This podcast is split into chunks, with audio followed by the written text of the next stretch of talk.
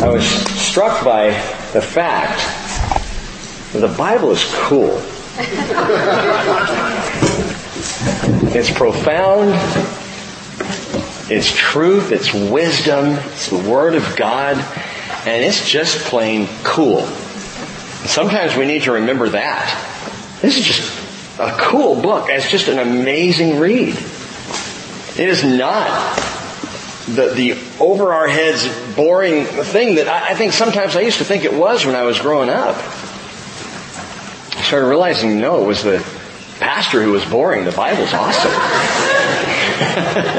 so I will do my best not to bore you tonight, but we come to Acts chapter 19 and this is, this is a remarkable chapter. Some of the things that take place here that we'll study and look at tonight, you're just, you're gonna read them and, and mark my words, at some point tonight you're gonna go, that's just cool.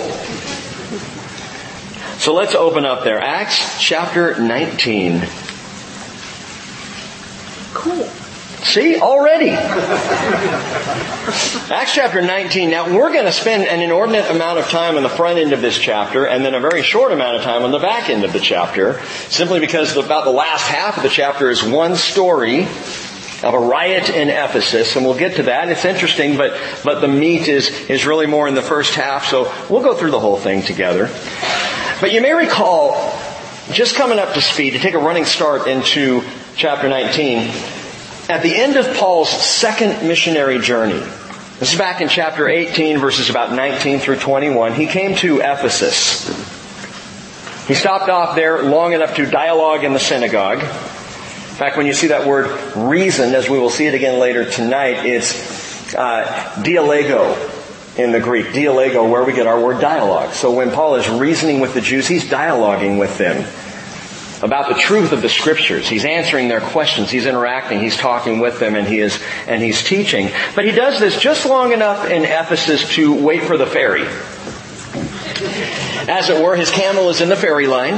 And uh, he's waiting to take a ship, actually, from Ephesus back across the sea, back to Caesarea. He will then go up to Jerusalem, fellowship with the, with the brothers and sisters there for a bit, and then make his way back to Antioch. Well, from Antioch, then he heads out on his third missionary journey, which is where we are when we get to chapter 19. But he's already started. Chapter 18 verse 23 tells us that he crossed through Phrygia and Galatia, strengthening all the disciples. So he's done what he did in the second journey. He's now come again from Antioch on up through Syria, making his way, let's see if I'm on a map, making his way west uh, across the regions of Phrygia and Galatia, which is Asia, Turkey mostly today. And as he makes his way across there, he goes all the way across to the far west coast in Asia Minor to the town of Ephesus. And that's where we pick it up in verse 1 of chapter 19. It happened that while Apollos was at Corinth, Paul passed through the upper country, that's through Asia, and came to Ephesus, and found some disciples. And he said to them, Did you receive the Holy Spirit when you believed? Now, when you meet new believers in Jesus, is that the first thing you ask? Did you receive the Holy Spirit when you believe there, there's something missing here? Paul had to detect something to ask such a question of these disciples in Jesus. Did, let me just ask you guys, did you receive the Holy Spirit when you believe? He, he detects something. I think right off the bat, something's not right. Something tips him off. Now I can only guess, but I think that he senses a wobbliness to their faith. Wobbly is a theological term, meaning shaky. He senses that their faith is not solid. There, there's perhaps a hesitation there. Some ambiguity to what they believe. Or I don't believe he would have asked at all, did you receive the Holy Spirit when you believed? You see, because the Holy Spirit brings confidence to faith. In fact, let me pause right now and ask the Holy Spirit to give me confidence as we continue on. Spirit of the living God, it is to you that we appeal because we know you are our teacher. You are the one who speaks words of truth into our heart, who takes, as Les was praying, the words from the page, Lord, and places them in our hearts. You're the one who seals them there.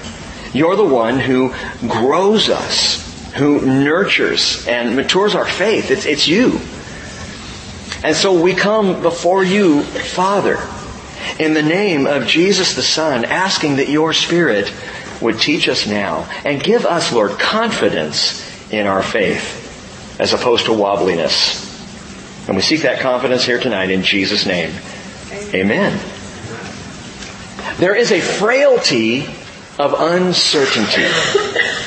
A frailty of uncertainty. I think that's what Paul is noting here. Indecision. Insecurity, doubt, worry. Do you sense any of that in your life? Uncertainty about what the Lord is doing? Doubt as to whether or not He's engaged in your life at all? Insecurity? These are the things of belief without the Holy Spirit. Now, I'm not saying that in judgment. I'm saying that in invitation. That if you claim Christ, if you're a follower of Jesus, a believer, a disciple, as Paul found, found this group of people, if you're a disciple but you're wobbly in your faith, well then perhaps you need to pray to receive the Holy Spirit. But I'm getting a little bit ahead of myself. Paul doubles down on this issue when he writes a letter to this church, to the church at Ephesus later on, chapter 1 verse 13, he says to these Gentiles living in Ephesus, in him you also, after listening to the message of the truth, the gospel of your salvation, having also believed, okay, so get that, they listened, they believed, you were sealed in him with the Holy Spirit of promise. Now if that doesn't give confidence to a person's faith, I'm not really sure what would. You listened, you believed, and then you were sealed by receiving the Holy Spirit of promise, who is given as a pledge of our inheritance, with a view to the redemption of God's own possession to the praise of His glory. That is, once you receive the Spirit, sealed by the Spirit, you have confidence, not frailty in your faith. You have an assurance of your salvation. And, and, I just want to remind you again, say again tonight, if you don't have the assurance of your salvation, perhaps you, you believe, but you never really received the Holy Spirit. You can receive Him tonight before we go. And start out in a life of confidence. Paul writes in Philippians chapter 1 verse 6, I am confident of this very thing, that he who began a good work in you will perfect it until the day of Christ Jesus. Are you confident in your faith? If not, I would ask, just as Paul did, did you receive the Holy Spirit when you first believed?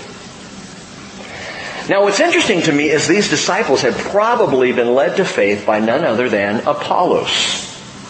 Now why would you say that? Well, go back up in chapter 18, just a few verses up in verse 25. It tells us of Apollos, this man had been instructed in the way of the Lord, and being fervent in spirit, he was speaking and teaching. Now, he wasn't fervent in the Spirit, but he was fervent in spirit. He was passionate. And he was speaking and teaching accurately the things concerning Jesus, being acquainted only with the baptism of John. And he began to speak out boldly in the synagogue. But when Priscilla and Aquila heard him, they took him aside and explained to him the way of God more accurately. And then we're told he wanted to go across to Achaia, to Corinth. And so he does. My assumption, and it's just Rick's assumption, is that Apollos taught the disciples that Paul runs into at Ephesus right now. But left to go to Corinth before the, the teaching could be updated, could be corrected to be complete.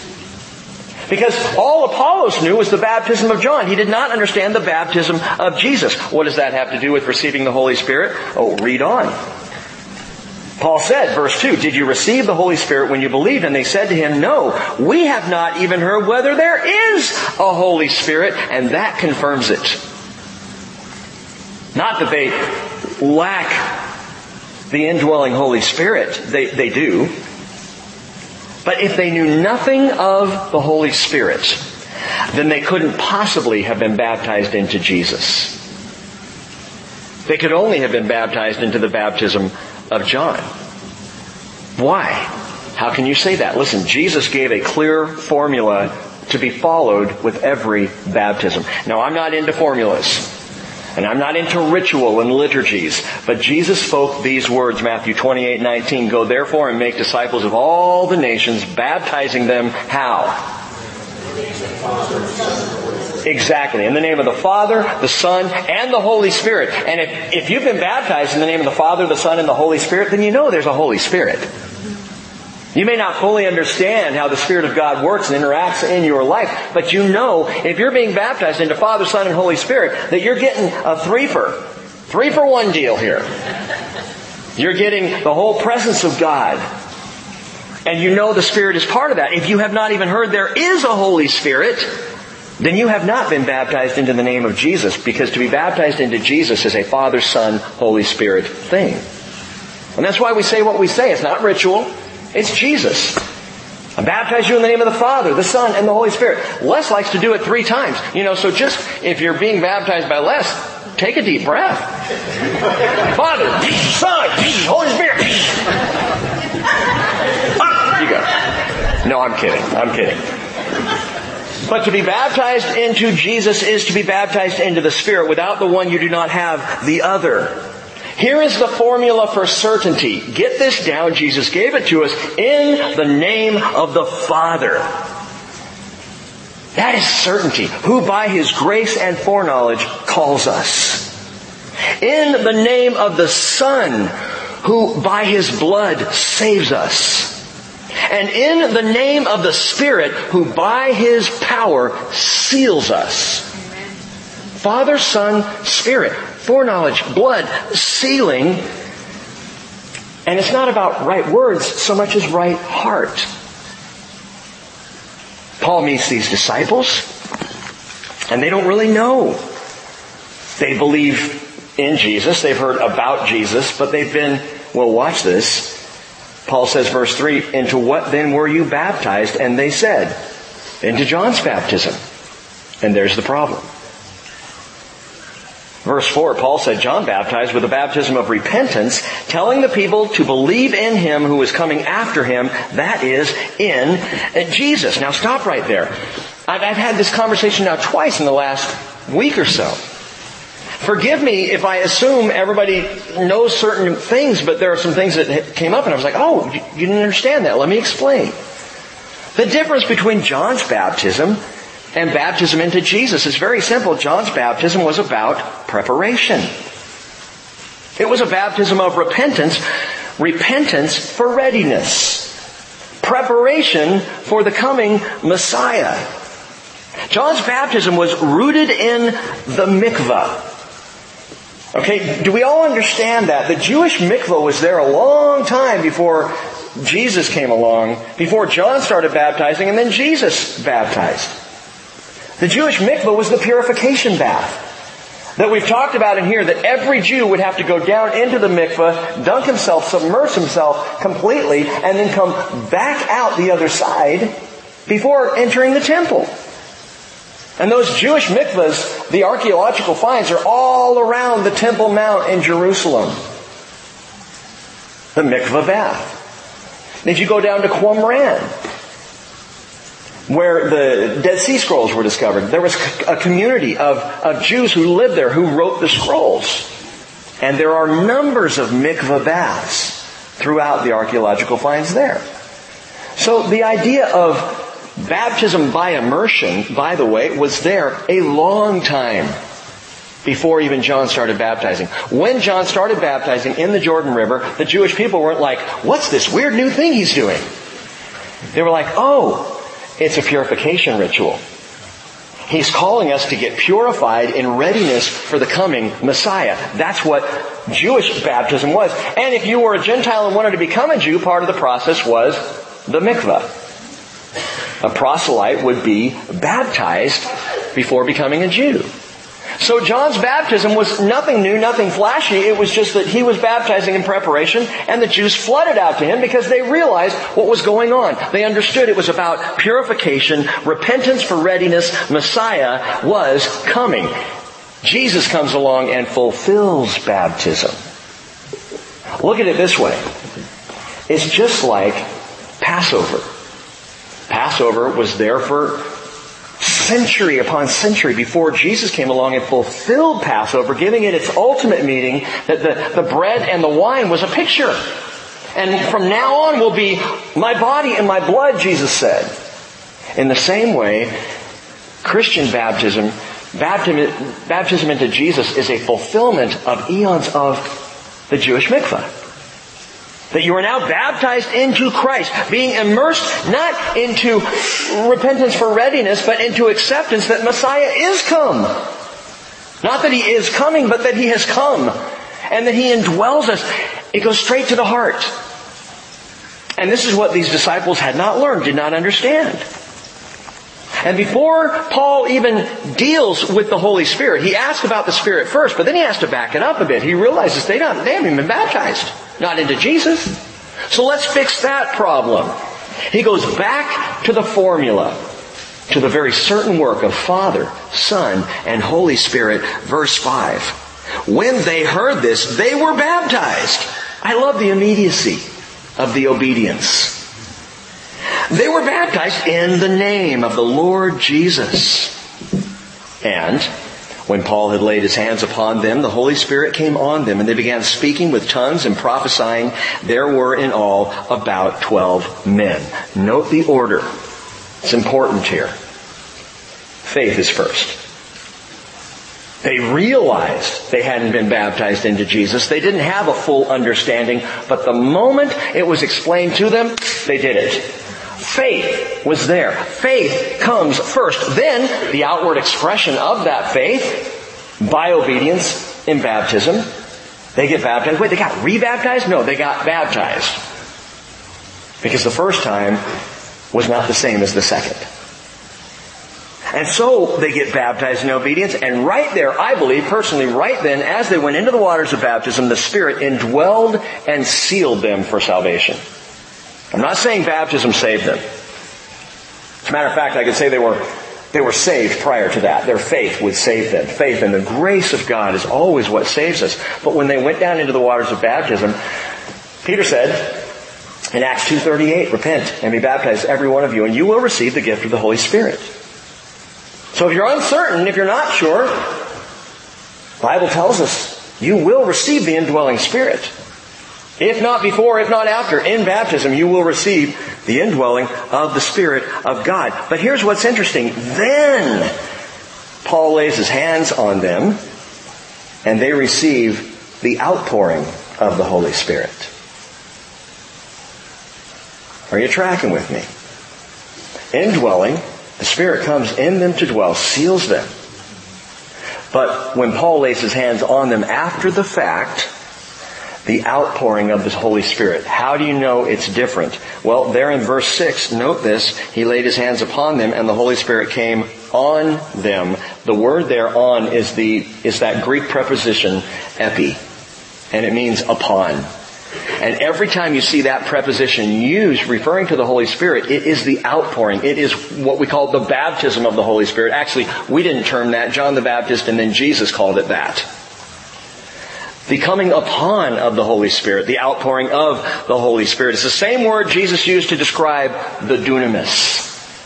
That is the power of the Spirit. He said in Acts 1-8, you will receive power when the Holy Spirit has come upon you. Epi. Here Paul lays his hands on them and the Holy Spirit comes upon them. Epi, same word. And they are empowered it's the same word that's used in Acts chapter 2 verse 3 that fulfills what Jesus promised. There appeared to them tongues as of fire, distributing themselves, and they rested on, epi, upon each one of them, and they were all filled with the Holy Spirit and began to speak with other tongues as the Spirit was giving them utterance. Now, wait a minute. They had already been filled with the Holy Spirit. The apostles in Acts chapter 2 had already been given, they had already received the indwelling presence of the Spirit of God. Read John 20, where Jesus says to them, receive my Spirit and breathes on them. So they had already received the Spirit. What happened at Pentecost was not receiving the Spirit, it was the outpouring of the Spirit, the power of the Spirit. That work in them, now upon them. The Spirit's in them, now He comes upon them. Peter refers to this very thing when he's, when he's talking um, about Cornelius and what happened in Acts chapter 10. He says in Acts 11:15, as I began to speak, the Holy Spirit fell upon them, just as he did upon us at the beginning. You may recall Cornelius and his family suddenly started to speak in tongues. The Holy Spirit having come upon them, they were empowered, which God did completely out of order. How dare He do what He wants to do? He did it out of order to show Peter that He approved of the salvation of Cornelius. He came upon Cornelius in a very tangible representation of power so that Peter could go, oh, Gentiles too. Right? But Peter looking back at that says, yeah, the Spirit fell upon them, just like He fell upon us at Pentecost, just like right here, Paul lays his hands on them and the Holy Spirit came on them and they began speaking in tongues and prophesying. But why did Paul have to lay his hands on them? What's that all about?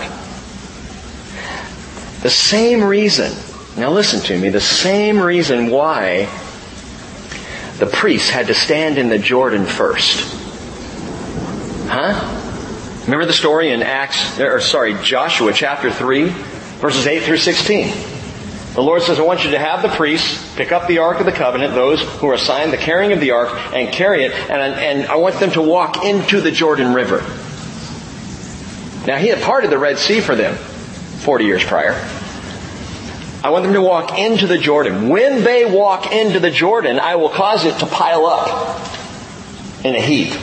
So then the people can walk across on dry land. But he said, no, this time what you need to do is you need to go in first. Why is that? Because sometimes you gotta get your feet wet. They had to get their feet wet.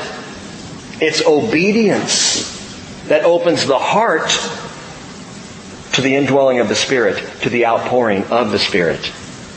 It's obedience. You gotta obey me. Show me you will do what I ask you to do. Show me your faith. And so the priest picked up the ark, walked into the Jordan, got their ankles wet, the bottoms of their robes would be soaked, and then all of a sudden, the water just goes down, down, down, dries up, and then the people walk across.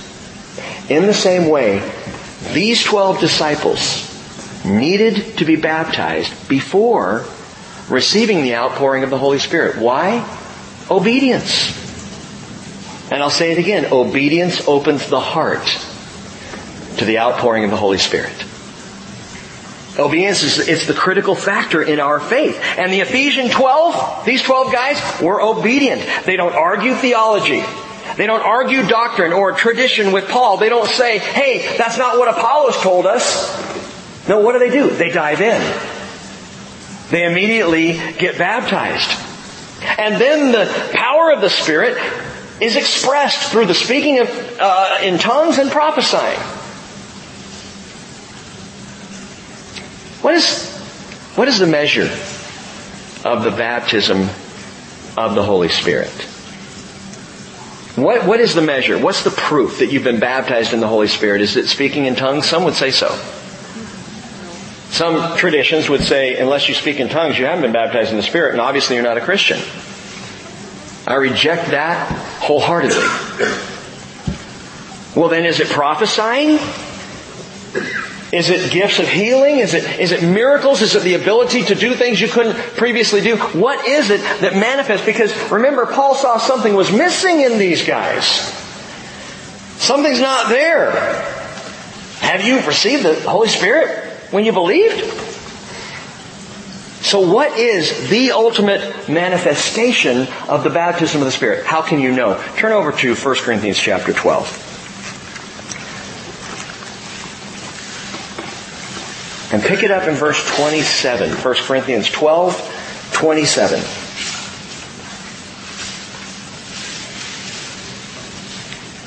Repeating what we already talked about on Sunday in verse 27, it says, Now you are Christ's body and individually members of it. I love that connection. And he says, and God has appointed in the church first apostles, second prophets, third teachers, then miracles, then gifts of healing, helps, administrations, various kinds of tongues. All are not apostles, are they? All are not prophets, are they? All are not teachers, are they? All are not workers of miracles, are they? All do not have gifts of healing, do they? All do not speak with tongues, do they? All do not interpret, do they?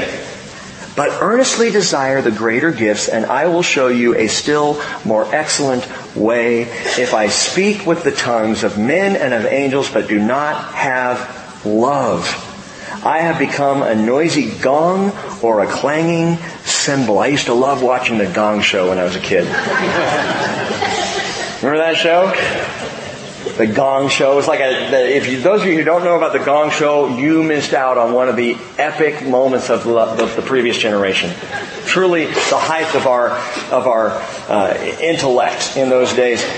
The Gong Show was basically an on, on-screen talent show, and people would come out there, and if they had no talent, the judges would immediately grab a big mallet and go gong I thought about doing that for our worship team auditions last week, but I was, I was told that might be inappropriate.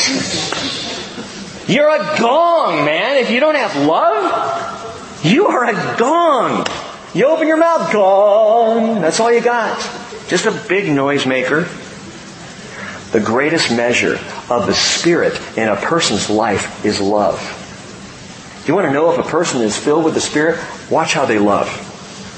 Look at how they interact with people. Look at their draw to ministry. Watch how they love. Galatians 5:22 tells us the fruit of the spirit is love. Oh, I know, and joy, peace, patience, kindness, goodness, faithfulness, gentleness, self-control. Against such things there is no law. Why? Because love is the fulfillment of the law and the prophets. Love is the deal. There are those who think, and I would lean this direction, that the fruit of the Spirit, those nine different fruits that are listed in, in Galatians 5, 22 and 23, that love is the primary fruit and the following eight just are outflows of love. Those who love have joy. And where there's love, there is peace. A loving person is patient and kind and good and faithful and gentle. A person who loves has self-control. And there's no law against love because love is the fulfillment of the law. So back to Acts chapter 19. Love is the key. The manifestation of the Spirit, the outpouring, the baptism of the Spirit should most definitely be seen in love above and beyond any other thing. And yeah, there's tongues and there's prophecy and there's healings and there's miracles and there's administrations. That's a fun gift. You don't see people up at the altar every Sunday morning going, Oh Lord, please, the gift of administrations. Helps. I want helps, Lord. It's love. Desire the most excellent way, which is to love. Well, in Acts 19 verse 8, so these, these 12 men get straightened out, they get baptized, sanctified, filled with the Holy Spirit. The Holy Spirit comes upon them. and Now they're prophesying, they're speaking in tongues, they're on their way. There were about 12 men in all. Verse 8. And he, Paul, entered the synagogue and continued speaking out boldly for three months, reasoning and persuading them about the kingdom of God. Again, reasoning, dialoguing in the synagogue. Dialego. He was dialoguing with them, speaking their language. Man, I love this. Paul goes into the synagogue and he is speaking to the heart of the Hebrew people. Well, where do you get that? Well, what's he reasoning with them about there in verse 8? The kingdom of God. The kingdom of God. It's all about the kingdom. You want to touch the Hebrew heart? Talk about the kingdom. Psalm 2 verse 6, I have installed my king upon Zion, my holy mountain. That's there in Jerusalem. Isaiah chapter 9 verse 6, a child will be born to us, a son will be given to us, and the government will rest on his shoulders. His name will be called Wonderful, Counselor, Mighty God, Eternal Father, Prince of Peace. There will be no end of the increase of his government or of peace on the throne of David and over his kingdom to establish it and uphold it with justice and righteousness from then on and forevermore. And my friends, the child born to us did not stay in the manger. He is king. The kingdom. Messiah the King. Daniel chapter 2 verse 44, the prophet said, in those days, the days of those kings, the God of heaven will set up a kingdom which will never be destroyed. And that kingdom will not be left for another people. It will crush and put an end to all these kingdoms and it will itself endure forever. Micah, the prophet, chapter 4 verse 8 says, As for you, tower of the flock, hill of the daughter of Zion, to you it will come. He's talking about Jerusalem. Even the former dominion will come, the kingdom of the daughter of Jerusalem. Go to the Hebrew prophets. Study the Hebrew scriptures as we have here at the bridge. Kingdom, kingdom, kingdom, kingdom. You want to plug, you want to open up a Jew's ear, you want to get a Jewish person's attention, talk about the kingdom. Because that's everything God promised. And any Jewish person today who believes in their prophets perks up when you start to talk about the kingdom. And then after 2,000 years of kingdom promises from Abraham to Moses to David through the prophets, Jesus comes along. And at the very start of his ministry, Matthew 4:17 from that time Jesus began to preach and say, "Repent, for the kingdom of heaven is at hand." How could he say that? It was 2000 years ago. Yeah, but but the king was there. And when the king's present, the kingdom's there. The kingdom is at hand. Matthew 6:10 he prayed, "Your kingdom come, your will be done on earth just as it is in heaven." You think God's not going to answer that prayer? Matthew 6:33 Jesus said, "Seek first his kingdom." Matthew 24:14 he says the gospel of the kingdom shall be preached in the whole world as a testimony to all the nations, and then the end will come. Revelation 1:6 tells us he made us to be a kingdom priest to his God and Father. To him be the glory and the dominion forever and ever. Amen. Again, if you say kingdom, especially in Paul's day, you come into the synagogue and start talking about the kingdom, you had a group of attentive ears. You got the attention of the Jewish people. And so he's in there and he's dialoguing and he's reasoning, but he's talking about the kingdom. Verse 9. But when some were becoming hardened with diso- and disobedient, speaking evil of the way, that is the church, before the people, he withdrew from them and took away the disciples, reasoning daily in the school of Tyrannus, who I just like to call Rex.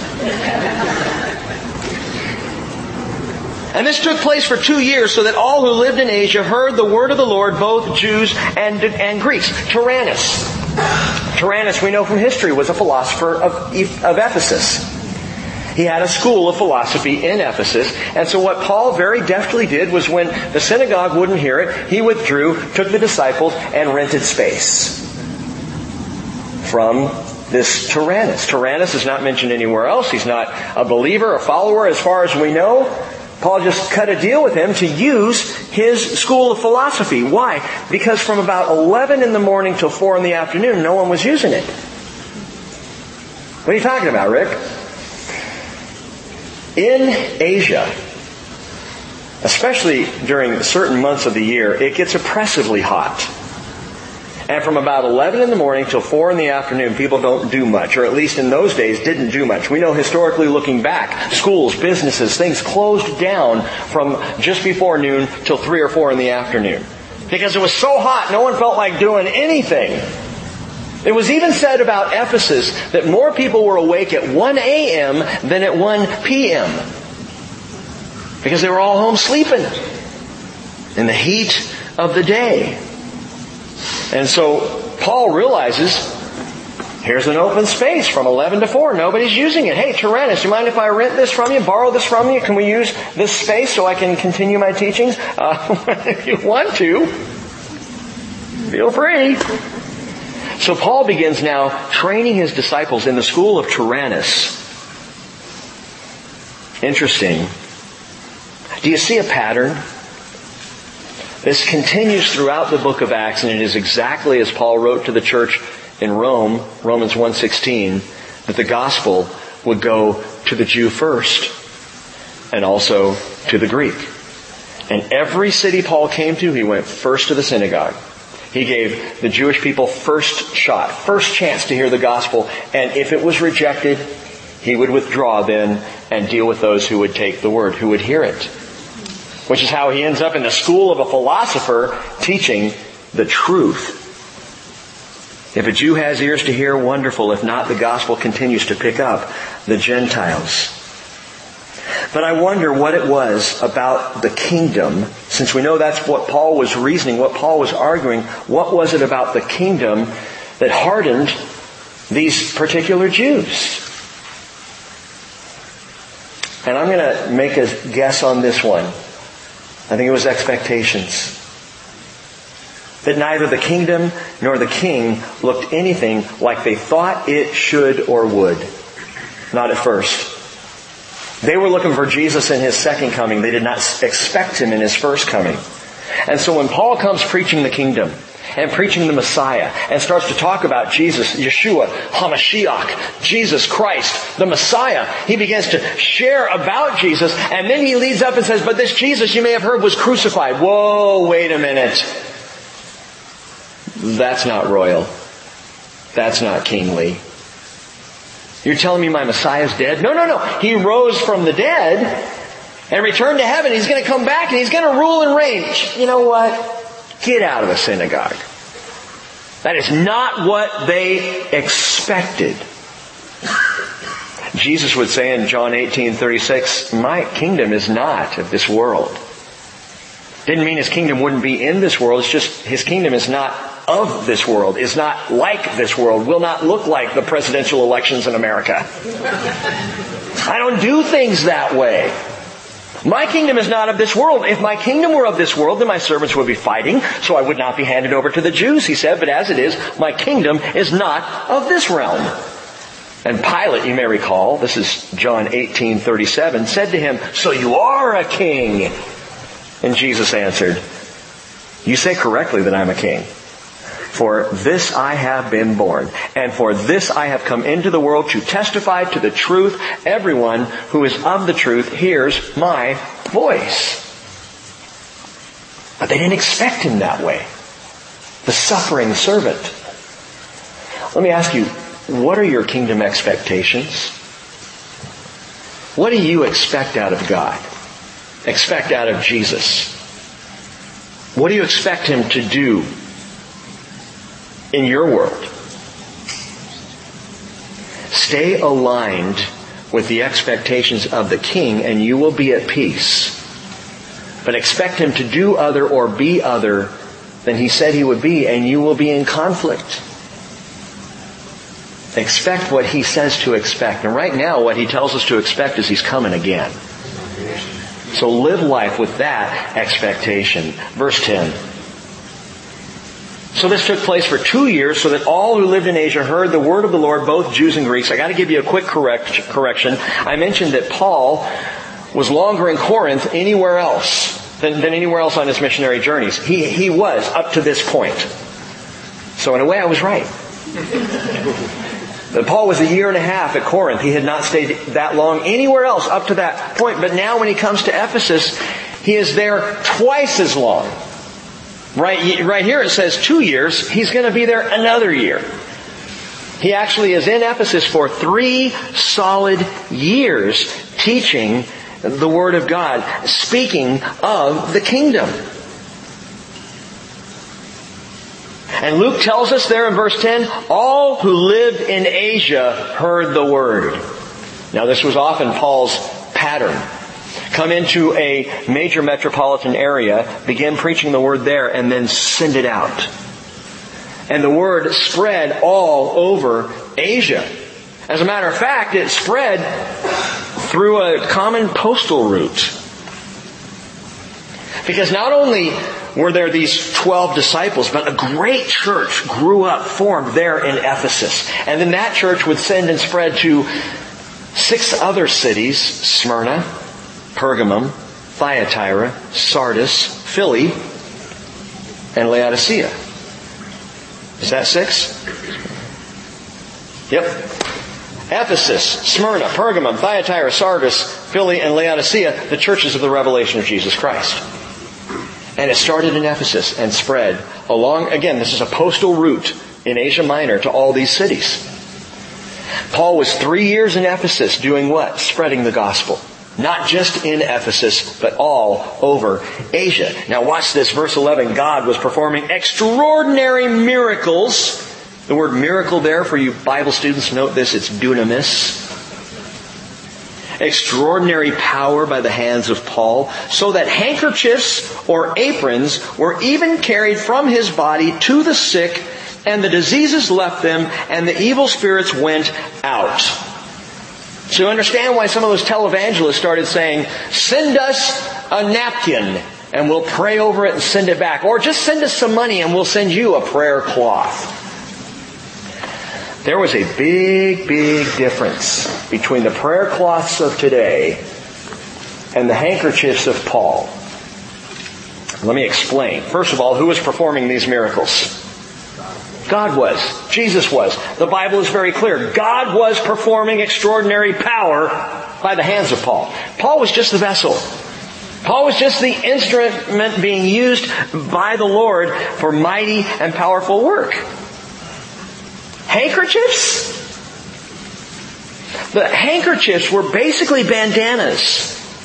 The Greek word for them is sudarion, and the sudarion were cloths that were used for wiping sweat from the face or for swathing the face of a corpse. Bandanas, face cloths, handkerchiefs is probably a good translation. Now, remember the heat in Ephesus? There are several commentators who have made statements about the fact that Paul probably would wrap a bandana or one of these sudarion, these handkerchiefs, around his head while he was teaching to keep the perspiration from dripping into his eyes. He'd take it off, drop it aside, and someone would pick it up and take it to the sick, and they would be healed by a stinky, sweaty snot rag. I'm not trying to denigrate scripture here, gang. Understand, it was a plain, sweaty handkerchief. It was a headband. There was nothing special about it. Sweaty bandanas carried off to heal people. And what about the aprons? Well, the apron, that must have been more priestly, right? No, it's the word semikinthion. And the semikinthion were work smocks.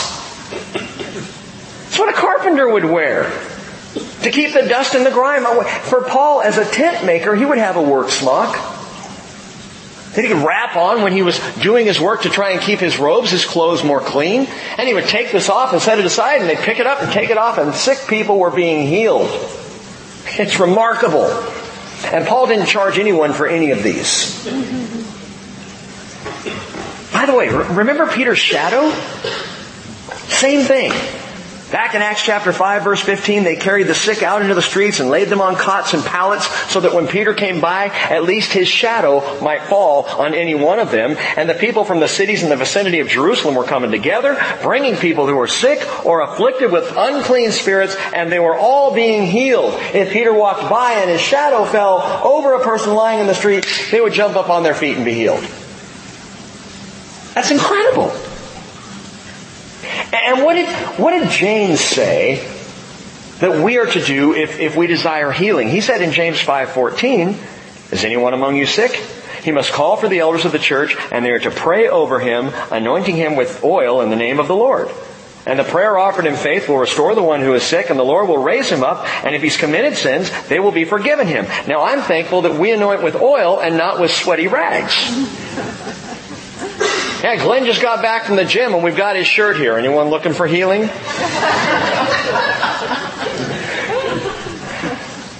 we put so much emphasis in the substance, and it's not about the substance of the things, it's about the substance of faith.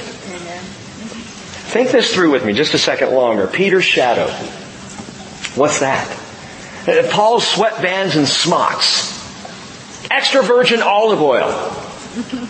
Which I read in the news, by the way, that just because it says extra virgin doesn't mean that it is. You could get bad olive oil, so be on the lookout, you, you organites. Paul's shadow, or Peter's shadow, Paul's sweatband and smocks, extra virgin olive oil, and the hem of the robe of Jesus. There's another one. If she could just touch the hem of his robe, remember the story. The woman who had been bleeding for 12 years. tried, spent all her money on every doctor she could find. Finally, Jesus comes to town and she thinks if I can just touch that, that, the seat seat of his talit, that is the corner. If I can get my hands on that. So the Jews saw that as the place of authority. If I can grab hold of that, then I can be healed. She touched it. Jesus goes, hold on. All right. Who touched me? I love the story because Peter's like, dude, there's like 50 people all around you right now. What do you mean, who touched you? I felt power go out from me, he said. What do all these things have in common? Oil, sweatbands, smocks, shadows, and the hem of Jesus' robe. What do they all have in common? One thing, gang, they are triggers for faith. Trigger on a gun doesn't do anything except trigger the firing mechanism to send the bullet, right? It's just a trigger otherwise. There's nothing powerful or impressive in the trigger. Triggers of faith, points of contact for belief. The woman believed. That's what, in fact, what did Jesus say? Luke 8:48. Daughter, your faith has made you well. Go in peace. He doesn't say, whoa, you touched the power spot on my robe. I didn't think anybody knew about it. No. He said, your faith has made you well. How did the sick people get healed when Peter's shadow went by? Faith. They believed that Jesus was at work. How did sweaty bands from Paul's head make people well? Because they believed that God was at work in this man.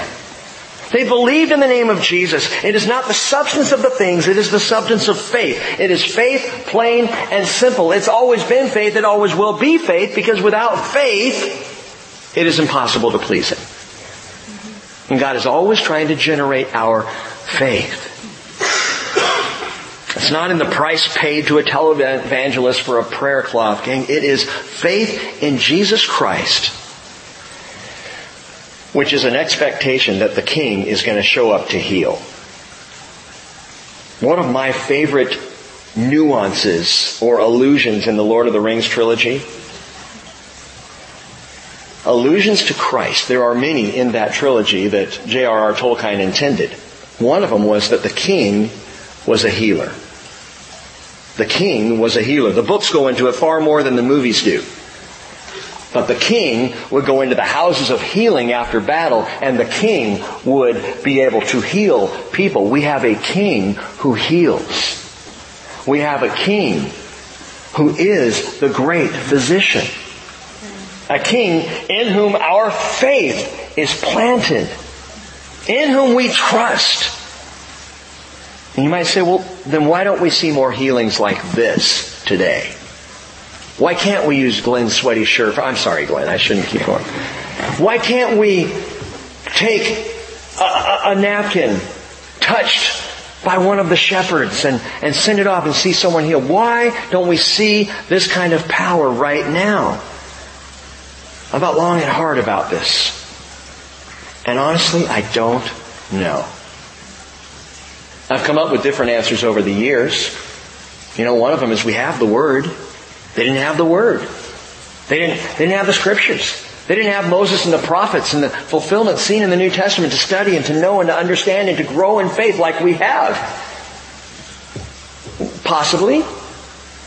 Other people like to, you know, feel guilty about our lack of faith today. That's the problem. We just don't believe enough. I don't, maybe. Maybe that's a problem in the Western church. Doesn't seem to be a problem in many of the third world nations that are seeing fantastic miracles happen all the time. But the point is, gang, why don't we see more healings? I don't know. Maybe it has to do with our expectations. Maybe it has to do with the fact that we've just worked ourselves out of it. We don't expect it to happen. All I know for certain, and I can tell you this with absolute and absolute truth, is that He, our King, was pierced through for our transgressions. He was crushed for our iniquities. The chastening of our well-being fell upon Him, and by His scourging we are healed. That's what the Bible says. I know that Hebrews 13:8 says Jesus Christ is the same yesterday and today and forever. So I can tell you this, our great king, the healing king, has not changed.